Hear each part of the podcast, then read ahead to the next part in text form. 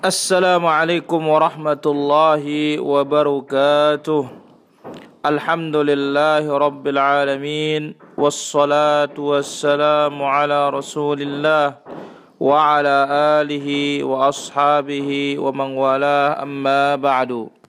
Alhamdulillah segala puji hanya milik Allah subhanahu wa ta'ala pada jumpa pagi Jumat yang mulia ini Allah Subhanahu wa taala berikan kita taufik kembali melanjutkan pembahasan kita dari kitab Al-Qawaidul Arba' dan terakhir kita sudah menjelaskan tentang Al-Hanifiyah agamanya Nabi Ibrahim alaihissalatu wassalam. Demikian juga agamanya seluruh para nabi dan rasul yaitu adalah tauhidullah subhanahu wa taala. Pada jumpa pagi ini insyaallah akan kita lanjutkan poin yang ketiga. Qala rahimahullahu taala fa idza arafta anna allaha khalaqaka li'ibadatihi فاعلم أن العبادة لا تسمى عبادة إلا مع التوحيد كما أن الصلاة لا تسمى صلاة إلا مع الطهارة فإذا دخل الشرك في العبادة فسدت كالحدث إذا دخل في الطهارة Al-Musannif rahimahullah ta'ala mengatakan apabila engkau telah mengetahui bahwasanya Allah menciptakanmu dengan tujuan ibadah, dengan tujuan tauhid, maka ketahuilah sesungguhnya ibadah tidak bisa dikatakan ibadah, tidak boleh dikatakan ibadah kecuali dibarengi dengan tauhid. Sebagaimana solat tidak bisa dikatakan solat kecuali ada taharah bersucinya. Maka apabila kesyirikan masuk dalam ibadah, rusaklah ibadah tersebut sama seperti hadas. Apabila masuk dalam taharah, maka rusaklah taharah tersebut.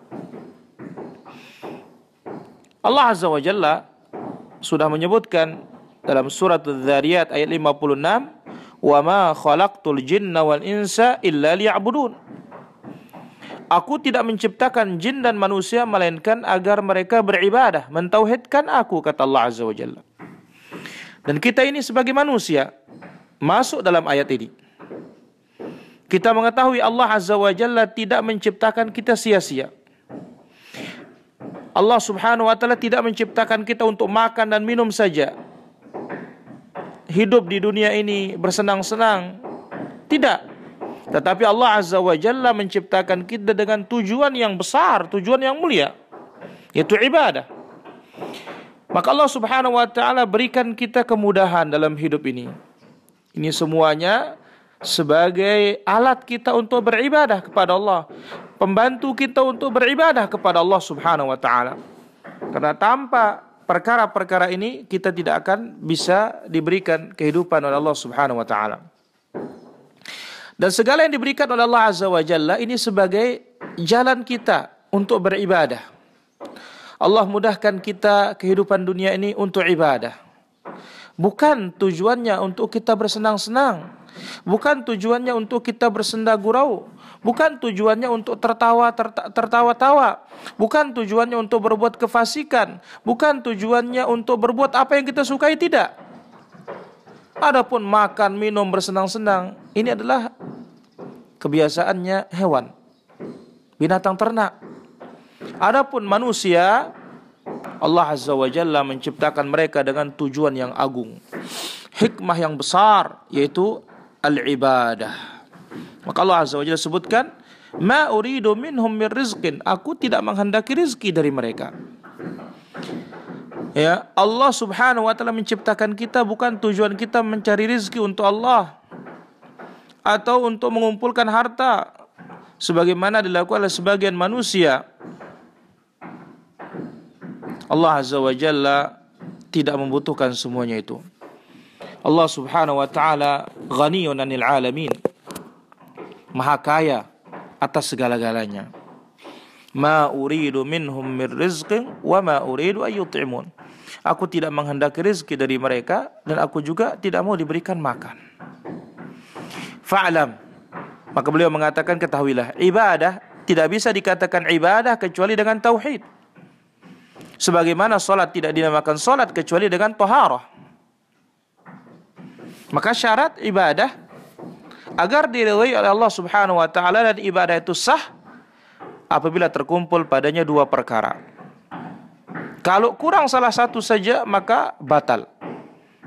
Syaratul awal syarat yang pertama antakuna khalisah liwajhillah.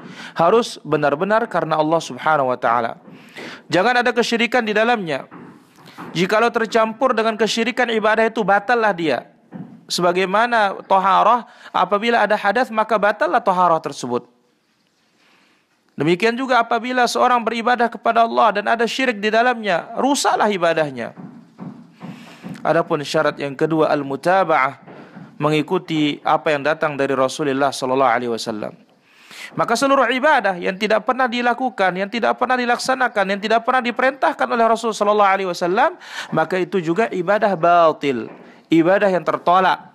Karena dia adalah perkara bid'ah, perkara baru dalam agama.